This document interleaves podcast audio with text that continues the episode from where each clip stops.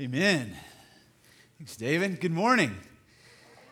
Man, it is so good to see you all here this morning. I am a little bit giddy and excited about opening the book of Revelation with you over the next couple of months. And so, uh, if you've got a Bible, uh, feel free to go ahead and turn to Revelation 1. If you don't have a Bible and like to follow along, we put black uh, hardback Bibles under the seats around you.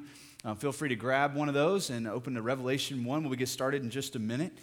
Uh, we are starting the Revelation series today, and we've got a lot of uh, groundwork to lay to get ready. So we're barely going to get into chapter one this morning, but we'll be in Revelation all the way up until uh, two Sundays before Christmas. So we've got a journey ahead of us.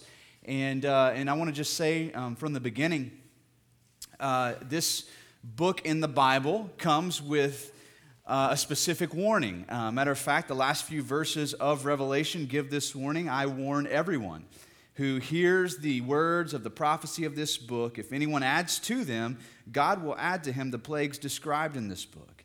And then if anyone takes away from the words of the book of this prophecy, God will take away his share in the tree of life and in the holy city, which are described in this book. And I read that as a fairly significant warning uh, that we would make every attempt not to add to or take away from God's revelation. And I read that also as a warning for the whole of Bible. And so um, when it comes to uh, interpreting scriptures, uh, not just Revelation, but the whole counsel of God's word, there is um, there's a healthy practice that to be had. And one of the things that can be helpful as part of that practice is the engagement of the imagination, speculation, asking questions. However, if we're not careful, especially with books like Revelation, we'll engage the imagination too much and we'll, we'll follow our own thoughts and intuitions into making up our own stories. And so what we want to do is we want to approach the book of Revelation responsibly as Bible believing uh, people who have,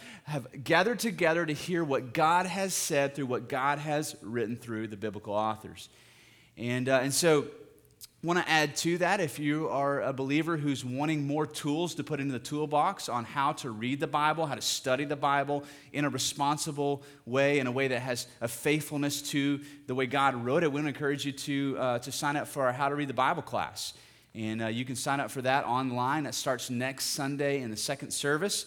And uh, I believe it's a four week class. I'm looking at some of the people who know, I think it's a four week class um, giving you some basic tools, not just for Revelation, but uh, for all of the counsel of God's Word on how to read the Bible in a way that you can pull out of it God's truth and apply to your daily life. And so, might be a good time to go through that class as well as we're opening up Revelation together. So, we're going to lay some groundwork to get started, and, uh, and this will get us get us going in the right direction. So, to begin with, typically two camps of, of people when it comes to the to conversations about the end times. You have the end time phobics who are so worried about or anxious about the end times that they refuse to think about it at all.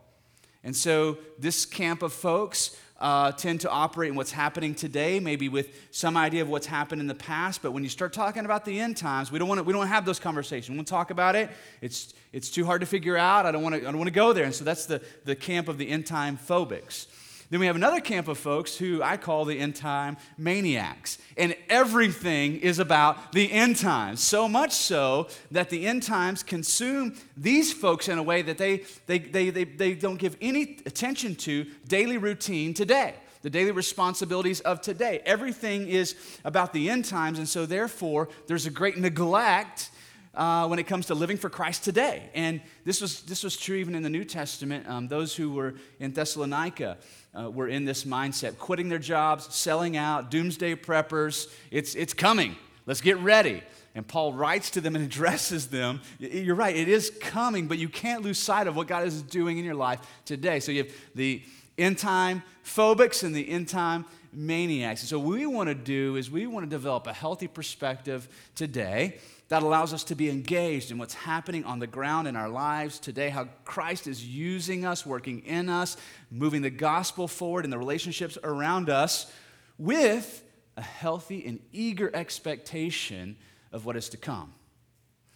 And so as we get started this morning, I want to start with the question why talking why why is talking about the end times important at all? Okay? So if you're following along in your sermon notes, we're going to walk through a few things to get started. So why talking about the end times is important. Let's just start off with um, the Bible talks a lot about the end times, right? So it must be important to God. Jesus talks about the end times, so it must be important to Jesus. So therefore, as those who have proclaimed to give our lives to follow Jesus, it should be important to us, right? So if Jesus talks about it, it's in the Bible, it by default should be important to us. It's important to God. Now, we're going to talk about a couple of other reasons why it should be important. I think about a conversation that um, Jesus had after the resurrection with two of his followers. Uh, you may be familiar with the story where they're walking along the road and they don't realize they're walking with the resurrected Jesus in Luke 24. And so we find in Luke 24 this conversation where he says to them, because they didn't recognize him at first, Oh, foolish ones, and slow of heart to believe all that the prophets have spoken. So we'll stop there. What is he saying? He's talking to two men who knew the Old Testament really well.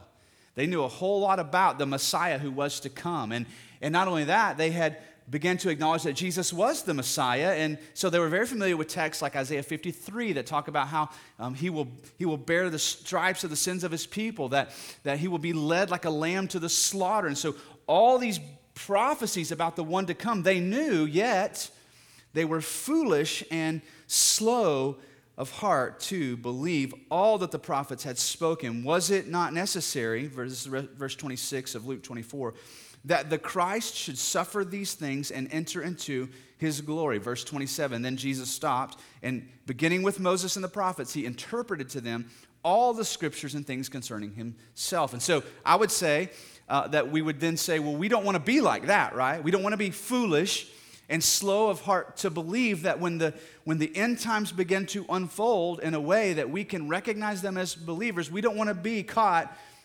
right, in this category of being foolish or slow of heart to believe.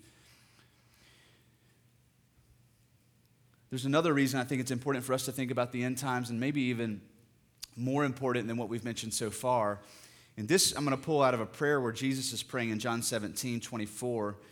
He's praying, he says, Father, I desire that they also, whom you have given to me, may be with me where I am, to see my glory that you have given me because you love me before the foundation of the world. Here's, a, here's an important reason why the end times should be important to us because Jesus is waiting in eager expectation of spending eternity with us. Because Jesus is waiting. He says, Father, I desire that they also, whom you have given to me, may be with me where I am. So there's this eager expectation in the heart of Jesus, a longing. He's even praying, I desire to, for them to be with me where I am going. Because Jesus is waiting in eager expectation of spending eternity with us. Romans 8, we're going to look at one more primary reason why this is an important conversation for us to have, not just in this sermon series, but in our everyday lives.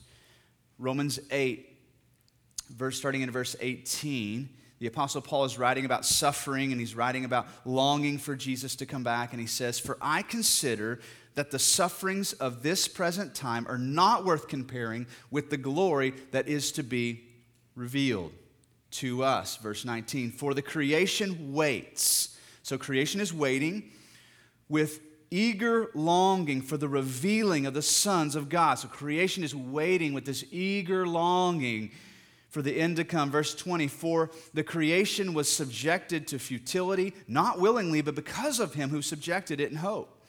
That he, excuse me, that the creation itself will be set free from its bondage to corruption and obtain the freedom of the glory of the children of God. For we know that the whole creation has been groaning together in the pains of childbirth until now, verse 23. And not only the creation, but we ourselves, who have the first fruits of the Spirit, groan inwardly as we wait eagerly for the adoption as sons, the redemption of our bodies. And so, Jesus is waiting in eager expectation for the end times to unfold. Creation is waiting and groaning and longing and the sons of God are eagerly waiting and groaning for our own adoption and the redemption of our bodies.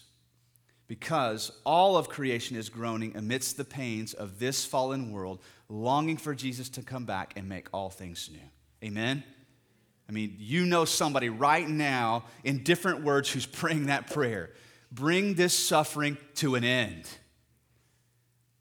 I don't know that I could bear one more day. Lord Jesus, please come soon.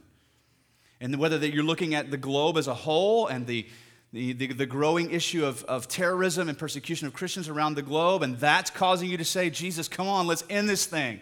Or you've got something personal going on in your life, a personal affliction or some type of illness or diagnosis, and you're saying, I'm ready for this to be done there is a longing and an eager expectation for Jesus to come back and make all things new. Revelation 22 20, this is how Revelation ends. He who testifies to these things says, Surely I am coming soon. And then John, the Apostle John, who's writing this, says, Amen. Come, Lord Jesus.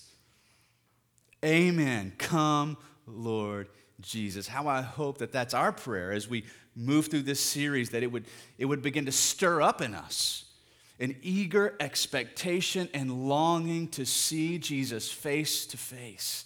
That that would be our prayer. Amen. Lord Jesus, come soon. Now, what we're going to do is we're going to talk through a couple foundational things to help us uh, get some bearings before we go into the series. Lots of different perspectives and mindsets and ways that Revelation gets interpreted. We're going to look at some major camps of thought and how these major camps of thought approach Revelation. Some of you already know where you land. You come into this thinking, I'm pre trib, post trib, da da da da da da, and you have all the labels down. For most of us, though, we don't even know what those words mean, and we're trying to get our bearings. We're trying to figure some things out. So let me just give you some bearings here. So, first of all, I think it's important to understand that temporal time, the time that's ticking away right now, is linear, has a beginning, has an end. Now, that's important because we tend to think in secular time. We tend to, we tend to think of the calendar, it revolves, right? It's September. So when we think about next September, we see the calendar just going around like a clock, don't we? And it's very secular until one day we wake up and go, Whoa, where did all the time go? How did I how did I wake up one day and all of a sudden I'm 39? Where did all the time go? Because we've been counting it in 12 month 12 month increments, right? We've been thinking in small terms when time itself is moving. There'll never be another today. There'll be another September the 6th, but it'll be 2016 if Jesus doesn't come back, right? I mean, 2015, this moment in time is marked. You'll never get this moment back again. It's linear, it's moving forward constantly. So there's some things to think about, a way to think about the Bible before we get into Revelation, seeing how Revelation fits into the whole picture of the Bible. I'm going to show you some slides, kind of help us visualize this. So, so if you think about your Bible, I don't know if you can read this from where you're at, but the two black arrows, one on the left represents the Old Testament, the one on the right, the New Testament, then the books that drop underneath. This is just a, a way to organize the books in your Bible, okay? And so if you think about it though like this, it, in terms of time, linear time, on the far left hand side, you have Genesis, which begins with what? In the beginning. So it's the beginning of the story. The story begins to unfold, going to the right, longing for the return of Christ, bringing all things new, and doing what? Recreating. So on one end of the time spectrum, we have creation, and then on the other end, we have recreation, the making of all things new. And so if you read the Bible that way, you begin to see one big story. And so one way to think about, you can go to the next slide, Rick.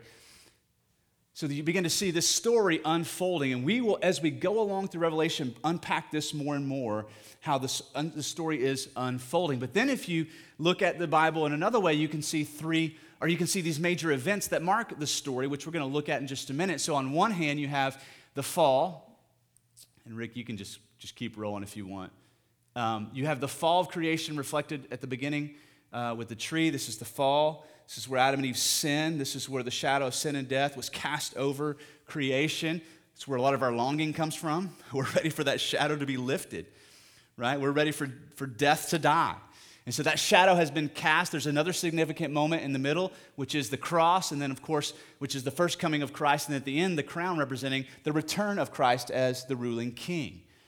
Then you can also look at the Old Testament as the story of Israel, the Gospels as the story of Jesus, and then the rest of the New Testament, the story of the church. But there are two themes I want you to see here.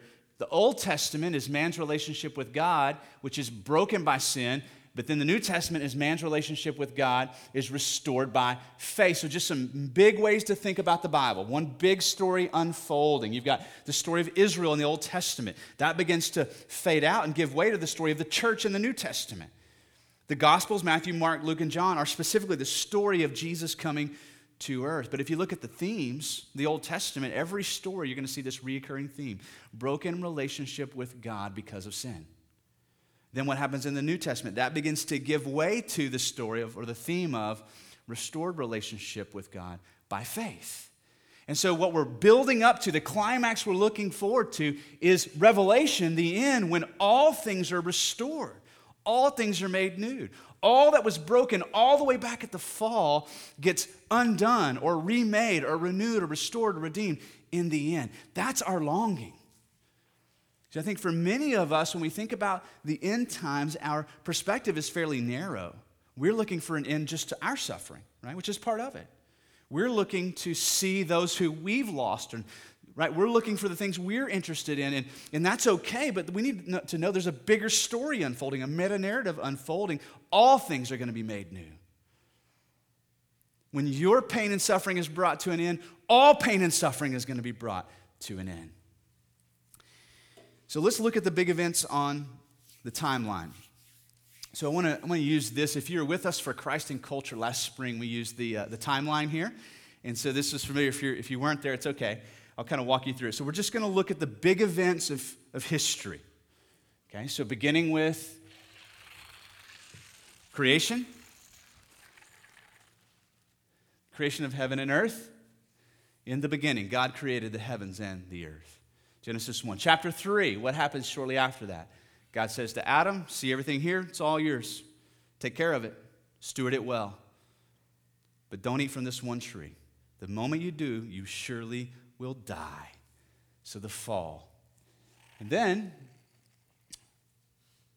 we have the coming of Christ, this Messiah. So everything in the Old Testament, from here to here, is pointing forward to this moment. A rescuer is coming. One like David, whose throne will, who, who will sit on his throne forever and ever, is coming.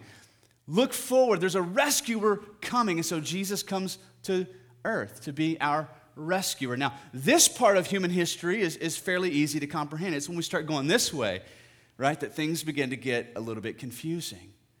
And we read the Bible, we read these prophecies, and we try to figure out what's going on. So let's hit a few big events.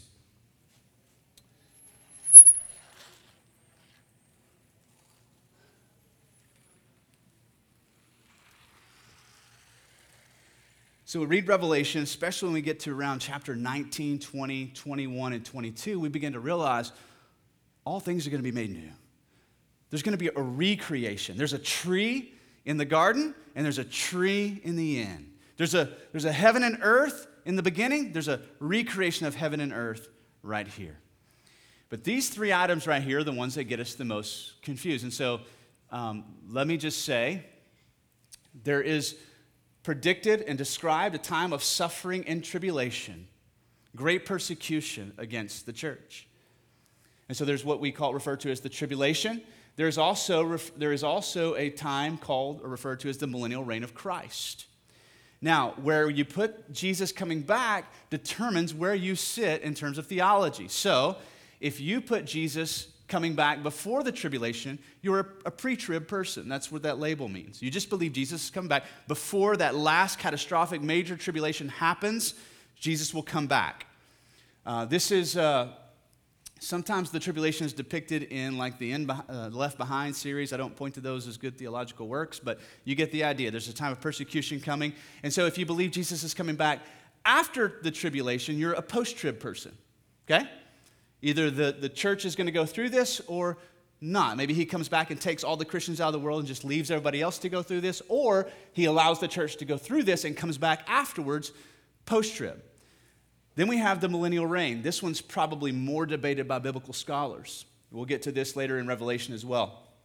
And so some believe that the second coming of Christ will happen before the millennial reign. Jesus will come back to earth and rule and reign for a thousand years, either literal or symbolic, here on earth before the final resurrection from the dead and before all things are made new. And so that would be a, a pre, or a, yeah, premillennial. Some believe, however, that the millennial reign has already begun. That at the resurrection of Jesus, the millennial uh, reign actually began in the hearts of believers. And so there's more of a dispensational view here this idea that the thousand years has already started and it's somewhat figurative. It represents the church age. And so Jesus comes back at the end of that, which would then put that make, cause that person to then to be fall into the label of post millennial. Okay? Hopefully that was helpful for you in some way. These are the major events that we're going to be looking at, and the ones that are most debated or discussed fall right in here. What happens here? Now, we won't get there until later on the second half of Revelation, but this is where we're headed. Now, the, there's the point, though, why I do all this. The point of it all is right here. Like, this is what we're supposed to be praying for, longing for, asking for. Lord Jesus, come soon. Nobody's, nobody's longing for this, right? Right? Nobody's saying, Tribulation, please come soon. I want some of that. Whether we have to walk through it or we don't, this is not what we're looking for. We're looking forward to this. This is not even what we're looking for. Because this, even though Jesus is depicted as a, as a, as a reigning king here on earth in the, in the millennial reign, like it's not the finality that we're looking for. We're looking for eternity to begin. We're looking for the temporal time to stop, this linear temporal time, and to step into the eternal presence of our God and King. And so, the point of it all, just like the Old Testament was pointing here, everything we're reading in the New Testament, the point of it all is right here the return of our King. Now, we'll go ahead and, and get a couple other things laid out. So, there are four different primary ways you can view Revelation camps of thought. One of them is past or past tense. Um, these are the preterists. This is the idea that everything you read about in Revelation was taking place in that period of time, first century. When the Apostle John was writing it down, he was writing about events that were unfolding right then or about to unfold. And so most of Revelation has already happened. Okay, so this is a past tense view of Revelation. There's, there's a large group of folks who view the Bible that way. Then there's another uh, group of folks. This is the, these are the, the historic folks who view the Bible historically. This is more of a dispensational view. And so, th- what they're viewing is that since John began writing about things happening in uh, his day and time, that the events of Revelation have already started unfolding. And so, we're somewhere in the story of Revelation, but further down the line, quite possibly. And so, these are, this is the historic view. Then you have a symbolic view or a symbolic approach to Revelation. Everything is symbolism. Nothing is to be taken literal. Nothing is to be compared to a timetable or a calendar. Everything is symbolic, right? Everything is symbolism. And then you have a final view, everything's in the future. So after Revelation 3, the churches, from there forward, starting in chapter 4 of Revelation forward, all of that is in the future and it's still yet to ha- start happening or unfold. You, you may know right now where you fall in terms of what I just mentioned. Well, I've always thought of it this way, right? And I think the vast majority of us tend to think most of it's in the future, most of it is still yet to happen.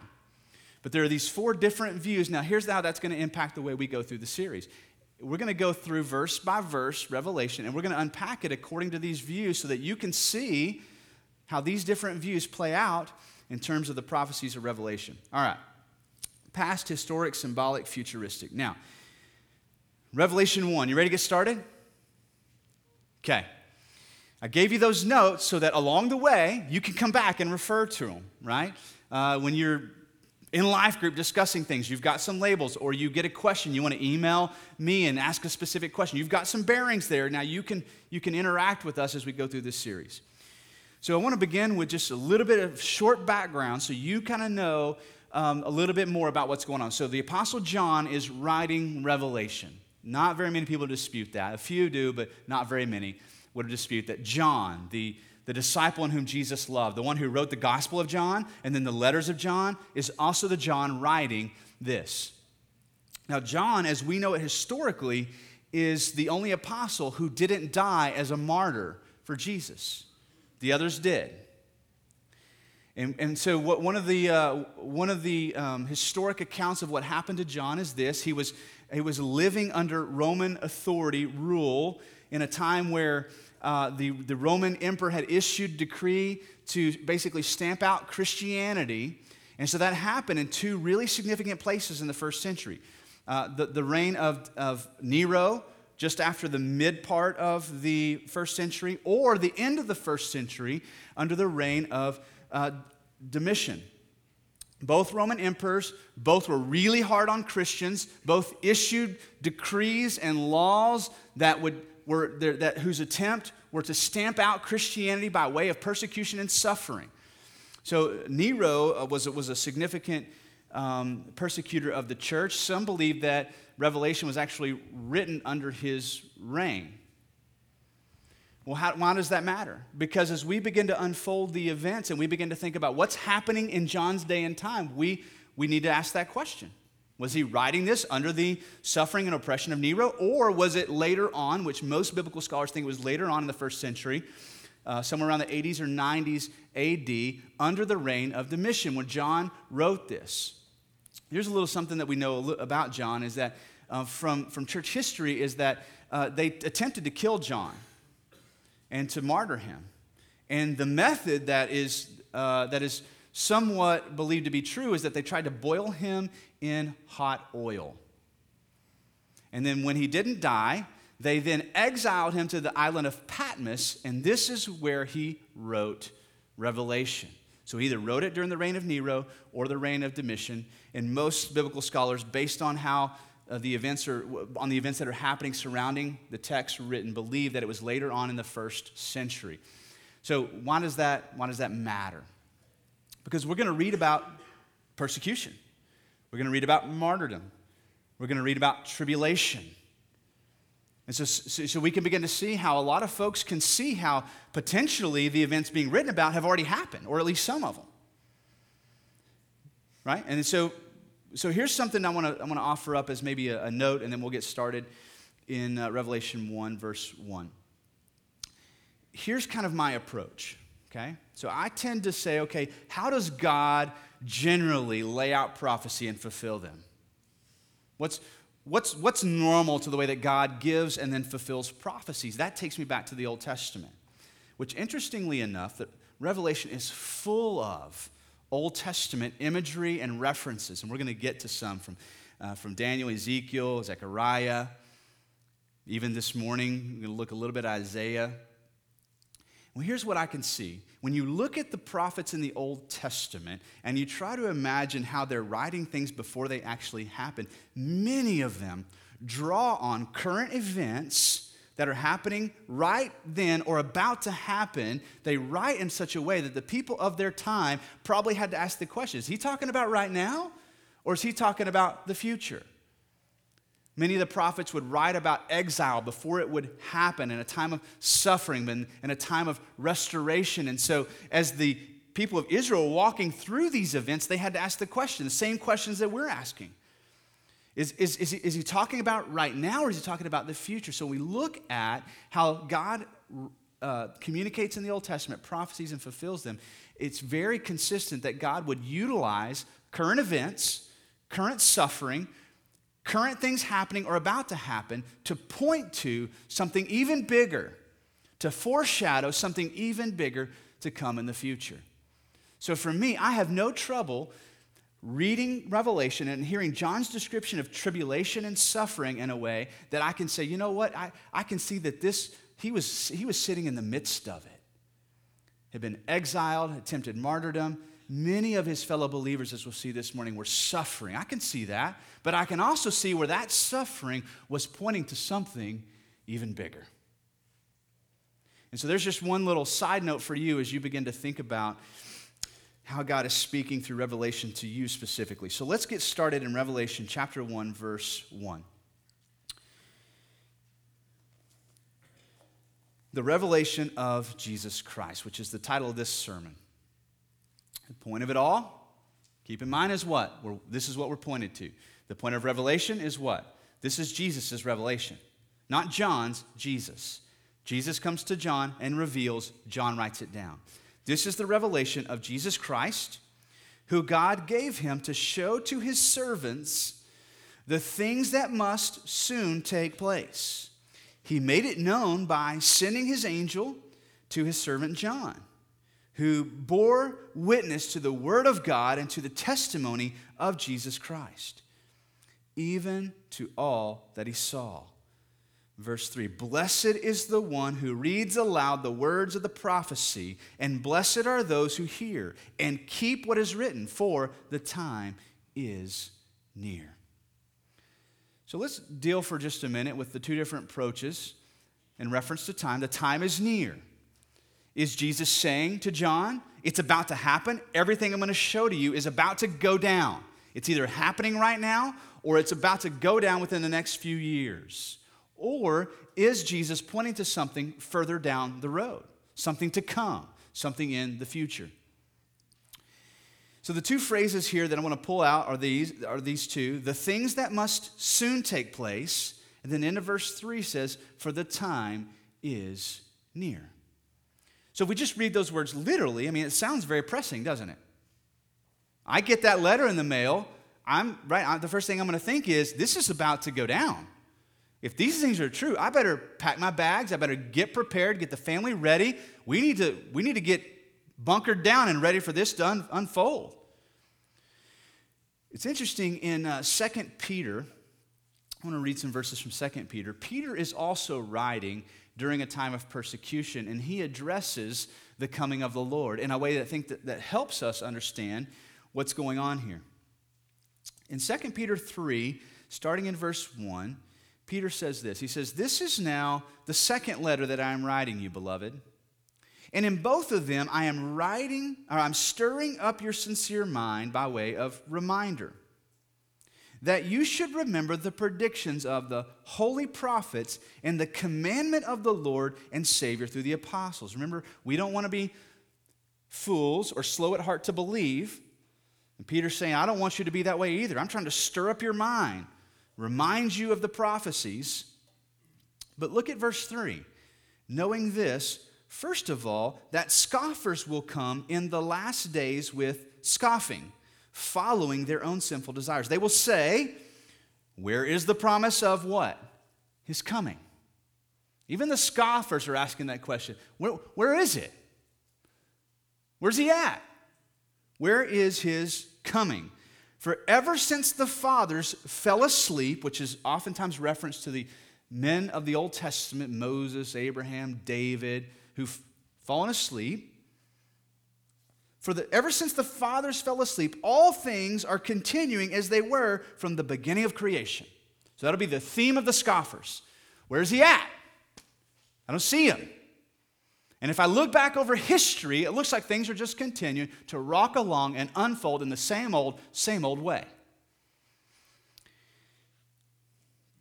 Verse 5 For they, the scoffers, deliberately overlook this fact that the heavens existed long ago, and the earth was formed out of water and through water by the word of God and that by means of these, the world that then existed was deluged with water and perished.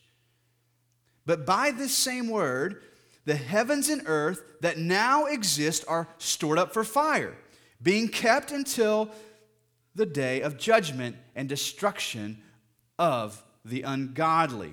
Now, I, I, feel like what Peter is saying indirectly is that those who mock the Lord should be the least anxious about his return. So this is what he's saying to the scoffers. Let's just talk about time for a minute. Did you forget that heaven, like we, we look back to the creation, like it's a long time ago. Remember the flood? I mean, that's way back here, way back there. And let's also not forget that right now, the heavens and the earth are, are storing up a sense of wrath and judgment that in the end, somewhere down here, God is going to unleash.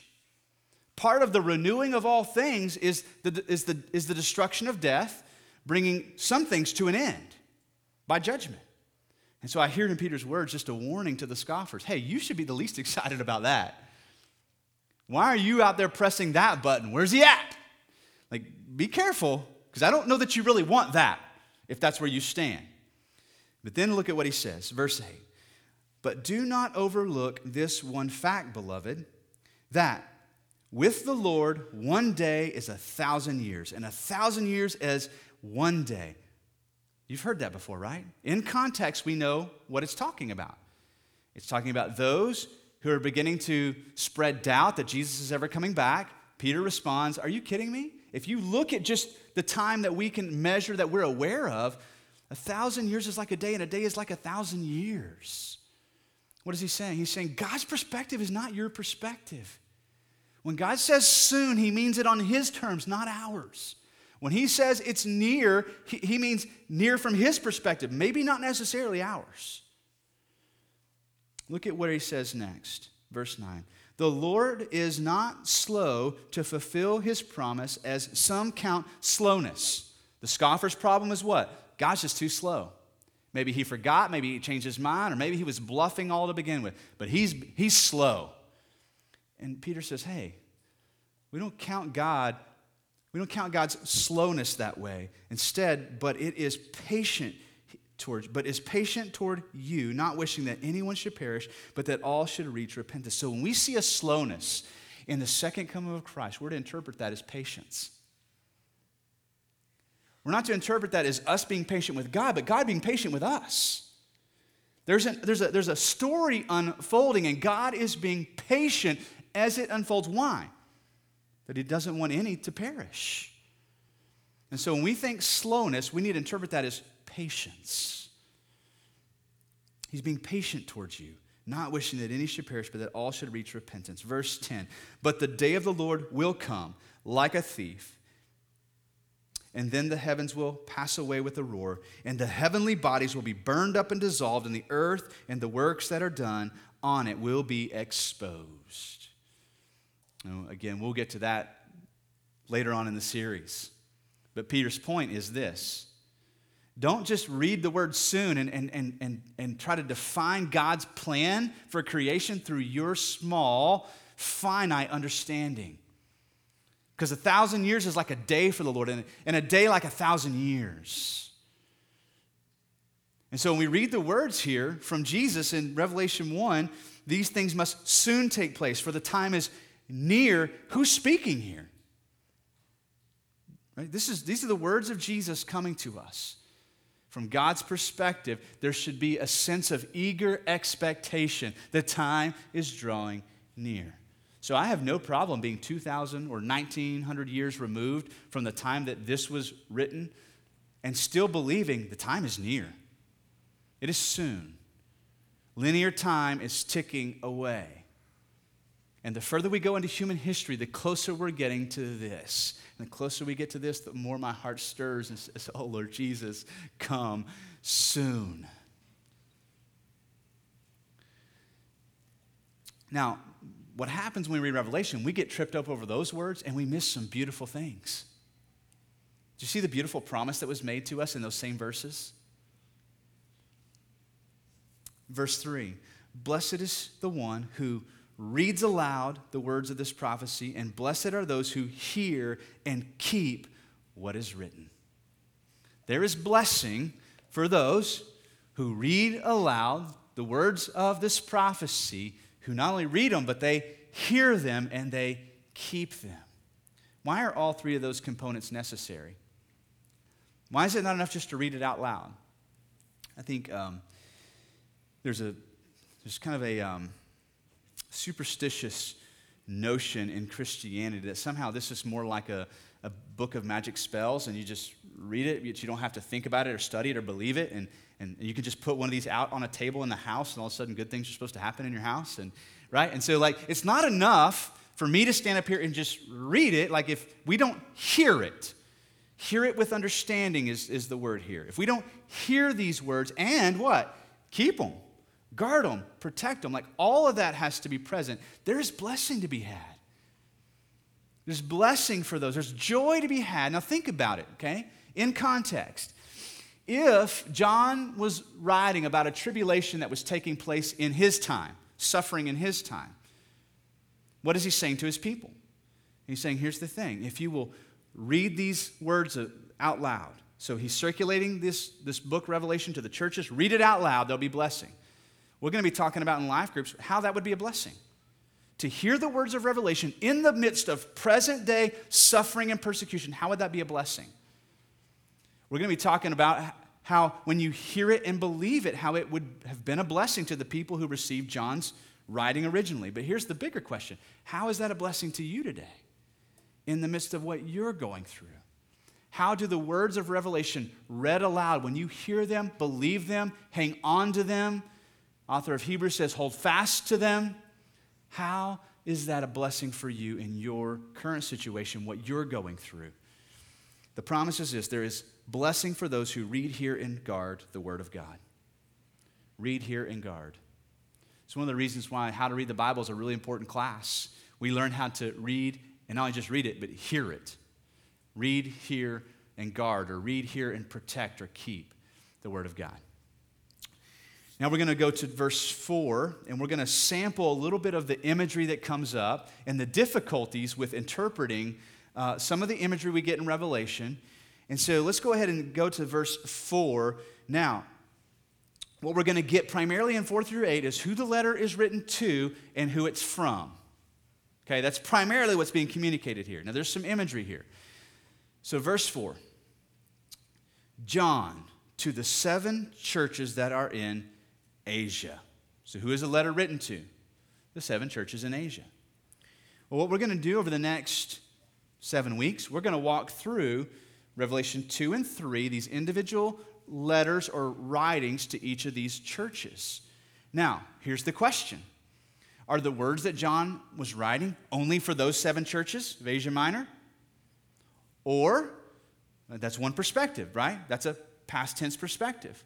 Or some people will look at these seven churches symbolizing the different eras of church history. So the first church represented first century, so on and so forth. We'll look at that perspective too. What was, what was going on in church history that could be connected? Some will read it, though, as though it's, it's, it's, it's all transcendent to the future, that we should read these letters as written to us. Here's what we're going to do we're going to do all three. And we say, God, how can you speak to us today through any one of these perspectives? And so, John to the seven churches that are in Asia, we've, I have no doubt that, he, that Jesus' intention was John, for John to circulate the letters to those seven churches. Key spots, strategic places to hear this word of God. Grace to you and peace from him who was, excuse me, who is and was and is to come. So who it's to, who it's from. He's going to spend a lot of time here talking about who it's from now. And from the seven spirits who are before the throne. So here enters um, one of the first opportunities for us to talk about imagery seven spirits. And so there are two uh, primary ways to look at that particular reference. I'll just give them to you. This is just going to be some, if you will, some warm up for where we're going in the series. So, two primary views here. One is that these seven spirits described here before the throne are representative of actual seven angelic beings before the throne. When you get to Revelation 4, there's an imagery of the throne room, and there are angelic beings that are, that are surrounding the throne in worship. Now, the difference is there's four angelic beings, and they each have a specific thing that they're reflecting and a reason why they're there. Here we've got seven. So, the second and the more probable interpretation of this is that since seven ref- reflects the perfection of God, his holiness, that this is a reference to the Holy Spirit working in seven churches. See? See how that works? You've got two different ways to look at it. Not necessarily saying you have to land on one of those to be right, but we have to ask the bigger question what's the point here? So we go forward So this is not only from the one who is and was and is to come, from the seven spirits who are before his throne, and from Jesus Christ, the faithful witness. So it sounds kind of Trinitarian to me. Sounds a lot like God the Father and the Spirit. Verse, this is the rest of verse 5. So describing Jesus, the one who is authoring this, the firstborn among the dead, and the ruler of kings on earth. To him who loves us and has freed us from our sins by his blood and made us a kingdom, priests to his God and Father. To him be the glory and dominion forever and ever. Amen. Behold, he is coming with the clouds, and every eye will see him, even those who pierced him, and all the tribes on earth will wail on account of him. Even so, amen. And then in quotes in your Bible, I am the Alpha and the Omega, says the Lord God, who is and who was and is to come, the Almighty. Now, when we get into interpreting what's going on in Revelation, we're going to ask the question a lot what was going on in John's world? But we need to read Revelation not ultimately as John's writing, but as the writing of God Himself. He's the actual author of this writing. So we just had a specific reference to Jesus and the things that He's accomplished on our behalf. Potentially, the Holy Spirit, this beautiful Godhead, is saying to us, I'm the one giving this revelation to you, not John. The one who is and was and who is to come. Now, I love this passage, and we're going to we're to land here uh, for today, looking at some of these important attributes of the one who's referred to here as the one who is and was and is to come. First of all, Jesus is the firstborn among the dead. This is in verse 5, the firstborn among the dead. Why is that important? How does that play into the Revelation series? It's incredibly important. Incredibly important. So, at the first coming, something happens right here that is incredibly important to each of our lives. Jesus resurrects from the dead. And he resurrects with a real body. Real. Like he's found after the resurrection eating, rummaging through the kitchen, having the disciples build a campfire and cook some fish. I mean, a real, not a ghostly figure, a real resurrected body. Why is it important that we refer to him as the firstborn? Because that because I'm counting on that too. Because if you're in Christ, you're counting on that too. It's one of the that's, that's the climax of his return, one of them. I mean, right at the apex of his return and all things being made new, we get new bodies. Resurrected, healed, free from sickness, free from pain, free from suffering, free from loneliness, free from depression, free from tears, real resurrected bodies, not ghostly figures. We're not just going to be floating around, ooh, translucent images, real resurrected bodies. Jesus is not just the resurrected Savior, He's the firstborn. You and I are the ones who are going to follow after Him. Jesus is the firstborn among the dead. That's why we have hope, right? He did it, He conquered it. Not only that, Jesus comes as the ruler of the kings on earth. Not to get into global politics at all, but won't that, won't that be an exciting time? right? I mean, my head spins from what deals are happening between which countries and how things are playing out, and I can't keep up with. I don't even have an opinion because I don't even know what's happening anymore. But I can look forward to a day when Jesus steps on the earth and he says, Done. Done, King. Done, president, done, ruler of Syria, ruler of the United States, ruler of Mexico, ruler of Cuba, done. I'm now the king here on earth. Man, I'm looking forward to that day. He comes as a firstborn among the dead, the ruler of the kings of earth. And then, this is where it just really gets exciting. He's the one who loves us. So, not only am I looking forward to Jesus stepping onto the earth with final authority, I, am excited about it because he does so loving us. That means his intentions as a ruler will be for our good. Finally, I don't have to sift through the politics and, and second guess my, my position or my voting or my allegiance. I can, like, say wholeheartedly, I can follow him.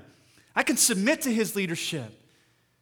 I can trust, right? I can trust his direction. Why? Because he loves me. I don't have to second guess his motives. Not only that, Jesus is the one who has freed us fr- from our sins by his blood. And this, this imagery is going to come out a lot. I'm not going to spend a whole lot of time here. He still gets referred to as the lamb who was slain as we see this victorious ruler. And I love the way he's described as a victorious warrior. We're gonna, you're going to have a hard time, um, yeah, uh, sitting through that part when I'm reading. I'm just telling you. I mean, like, we may play Braveheart theme music and just like, it's going to be awesome. okay? But he's still the Lamb who was slain for our sins. He is a ruler who first laid down his life. He first laid down his sword, his glory, his life in humility and suffering. And when he comes back to take it back up again, right? We'll say, man, he loves us. I can follow him. He, he died for me. And it will be no trouble pledging allegiance to him. I mean, what president or leader in our lives has ever laid down their lives for us? And I love the end of this here. He's also not bound by time. He is, he was, and he is to come. Not bound by time. 2 Samuel 7, referring first of all to the first coming. This is in the Old Testament. Says that he would come, one would come after David from David's lineage, who would sit on the throne forever whose reign would not come to an end like the, the reign of the kings here on earth. One who is not bound by time. And then, therefore, leading into this, one who is the author of the story. He's the author of the story. We're going to see remarkable comparisons from Revelation to Genesis, especially the closer we get to the end. And you're going to see this story was written by one primary author. It's the only way you can explain it.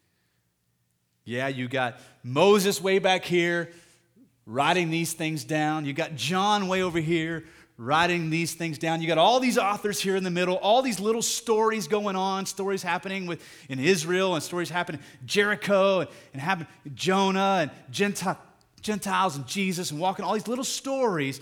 But what you're going to see is there's one author. The one who's coming to us to give us this revelation is one not bound by time. He is the author of the story of life. And I want you to think about that every time you read the words, I am the Alpha and the Omega. I initiated the beginning and I initiated the end. Now we're going to land here for today.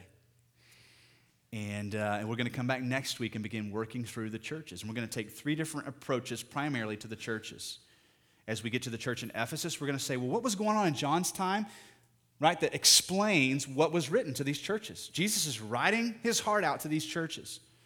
We're going to look at the application for them. We're going to look at church history. This idea that maybe these seven churches reflect different eras within church history. We're going to look at what was going on in church history that possibly could be connected. But most importantly, we're going to look at what's going on today. And we're going to see how what Jesus spoke through John to the church in Ephesus back in 90 AD, how does that apply to solid rock today? How does that apply to my life and your life tomorrow? So we're going to walk through the seven churches that way over the next seven weeks. And then we'll move into chapter four. And this, this is going to do nothing but get more exciting week after week. All right. I want to stop here and I want to pray for us. I'm going to invite our um, at least Jason to come forward. We're going to take communion in a few minutes, but not, not right now. And so, Jason, if you want to, you want to go ahead and come on up. Um, here's what I'd like to do. First of all, um, for us who are in the room who are Christians, I, I'm already hearing the excitement about the series, and I'm glad you're excited. Challenge, maybe word of caution, a challenge. Can we just make sure that this is primarily what we're excited about? Can this be the driving force that causes us to want to read Revelation to unlock the mysteries, to figure out what's going on in millennial reign and in the tribulation and, and all of it. Can we, can we make that commitment together? That, like Paul said, right now I see dimly. One day I shall see fully when I see him face to face. Can we make that the greatest point for why we're going through this series? And if you're here today and you're not a Christian, and, and, so this may have you intrigued about a lot of things going on in the world and human history and all those sorts of things as a church, we don't want to just ask questions. We want to be here for you. Different ways we do that. We, um, we have, I mean, even today, we've got elders and we've got um, our prayer partners will be in the back. anytime during the end of the service you want to talk with somebody, you can always um, email thoughts or questions or concerns or needs into us. Okay? Um, beyond that, we've got life group ministries, we've got Sunday morning classes, we've got things going on. We want to walk with you through this series.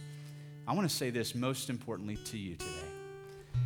if you, if you go back to where I started this morning, and we talked about the Old Testament being primarily a story of the relationship of God being broken by sin, but yet the Old Testament gives way to the New Testament and the theme shifts to God restoring his relationship with us by faith. I just want to say to you that that offer is on the table right now. Regardless of where you fit with all these big things, this has already happened for you. It's already happened. By faith, today, you can have a relationship with the God of the universe, the one who's writing all this.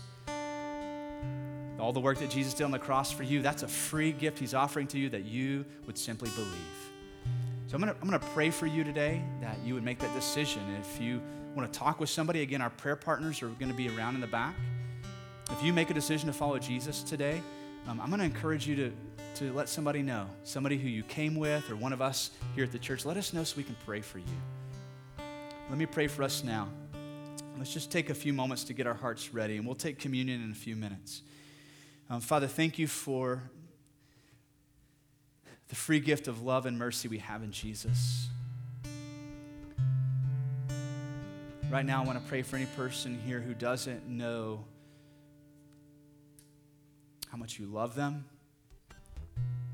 who doesn't know how good your intentions are for them, that today would be the day, right now in this moment, a moment that we'll never have back again I pray, God, that that person would take a step of faith. If that's you right now. I, I don't want to put words in your mouth, but here's, here's what I encourage you to do I encourage you to pray right now in your own heart and your own mind. Lord Jesus, I believe. I believe that you're the Son of God, the author of life. I believe that you're writing the story of human history, and I believe that you're writing my story. So today I want to come to you and ask for forgiveness of sins and a relationship with God.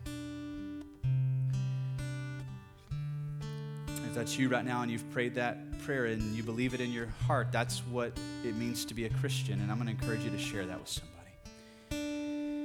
All right, let's take a few minutes to get our hearts ready for communion. Maybe if you want to move to the front or stay where you're at and pray, or some of you want to go grab a prayer partner, feel free to do that. It'll take just a few minutes to get ready.